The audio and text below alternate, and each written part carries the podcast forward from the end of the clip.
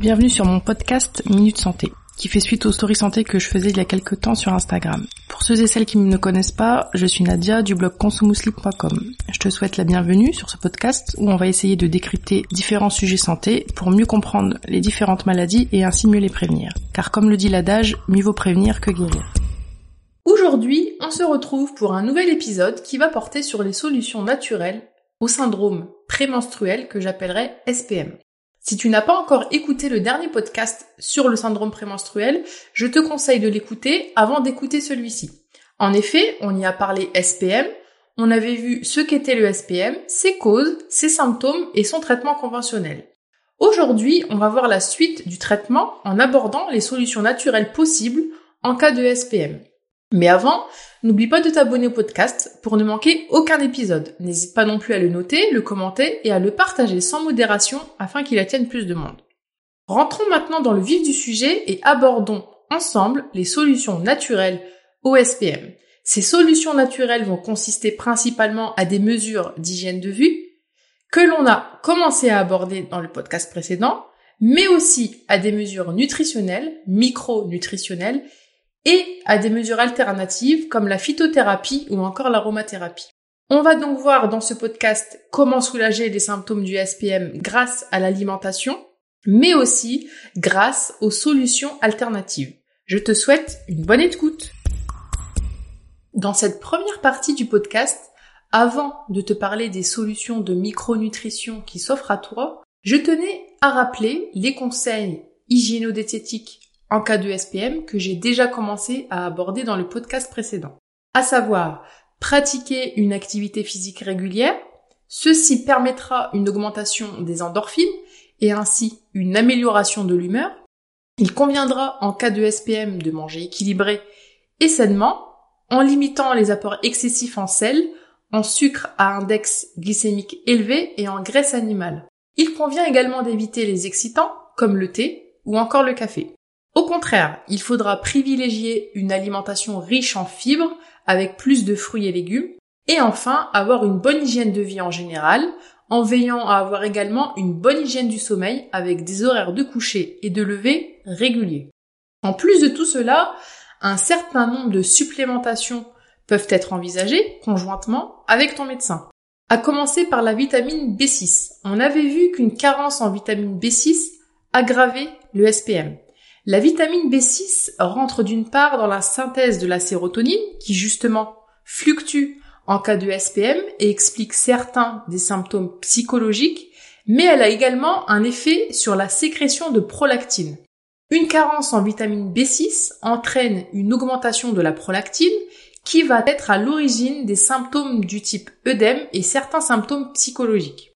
Le calcium, lui, améliore les symptômes dépressifs du SPM la rétention d'eau et diminue les pulsions alimentaires, la fatigue et les troubles du sommeil. Une supplémentation en manganèse améliore également la symptomatologie du SPM et la vitamine E, à dose efficace, permet d'améliorer l'humeur et diminue l'intensité des symptômes physiques. Pour résumer, en plus des règles hygiéno-diététiques de base, il peut être intéressant de se supplémenter en fonction de tes symptômes et de voir avec un professionnel de santé pour cela. Donc, pour rappel, il peut s'agir d'une supplémentation en vitamine B6 qui peut être parfois couplée à du magnésium, intéressant notamment en cas de stress, et ou d'une supplémentation en calcium, en manganèse ou encore en vitamine B6. Ce n'est pas une liste exhaustive. Comme il existe différentes formes de SPM, il est essentiel de te faire conseiller individuellement par une personne compétente en la matière. Outre la nutrition et les compléments alimentaires, un certain nombre de mesures alternatives peuvent être intéressantes en cas de SPM. Tout d'abord, il convient de bien gérer son stress pour éviter une majoration de la symptomatologie. En règle générale, tu peux ainsi essayer des techniques de relaxation, la sophrologie, des exercices de respiration, l'acupuncture ou encore la réflexologie. L'homéopathie, pour celles qui y adhèrent, ainsi que l'ostéopathie, peuvent dans certains cas soulager certains symptômes spécifiques. Encore une fois, avant d'aborder les quelques solutions aromathérapiques et phytothérapiques, je tiens à préciser que ces conseils ne se substituent pas à un avis médical et que dans tous les cas, il faudra consulter. Je ne donnerai volontairement aucune posologie pour que tu fasses la démarche d'aller te faire conseiller par un spécialiste des huiles essentielles ou des plantes pour connaître les posologies, mais surtout les contre-indications. Ça peut être ton pharmacien, un phytothérapeute, un aromathérapeute, un naturopathe, etc., etc. Tout d'abord, en phytothérapie, il existe certaines plantes qui vont plutôt jouer sur la composante hormonale du SPM et rééquilibrer le tout. À titre d'exemple, donc désolé si je les prononce mal, le gâtillier, l'alchémie, l'acté à grappe noire, l'aquilée millefeuille, l'igname sauvage, etc., etc., qui sont donc des plantes hormones-like. D'autres plantes comme le chardon-marie, l'artichaut, le chrysanthellum americanum, le pissenlit ou encore l'ortie vont favoriser l'élimination et ainsi soulager par exemple les œdèmes et les désagréments qui en découlent. La mélisse ou encore le millepertuis et d'autres vont être efficaces contre certains symptômes dépressifs du SPM et permettre un effet relaxant. Du côté de l'aromathérapie, trois huiles essentielles, mais bien sûr ce n'est pas exhaustif, peuvent s'avérer intéressantes. Donc premièrement, l'huile essentielle d'estragon contre les crampes abdominales. Deuxièmement, l'huile essentielle de basilic qui a des vertus antispasmodiques. Puis l'essentiel de menthe poivrée contre les nausées, contre les vomissements ou encore pour soulager les migraines.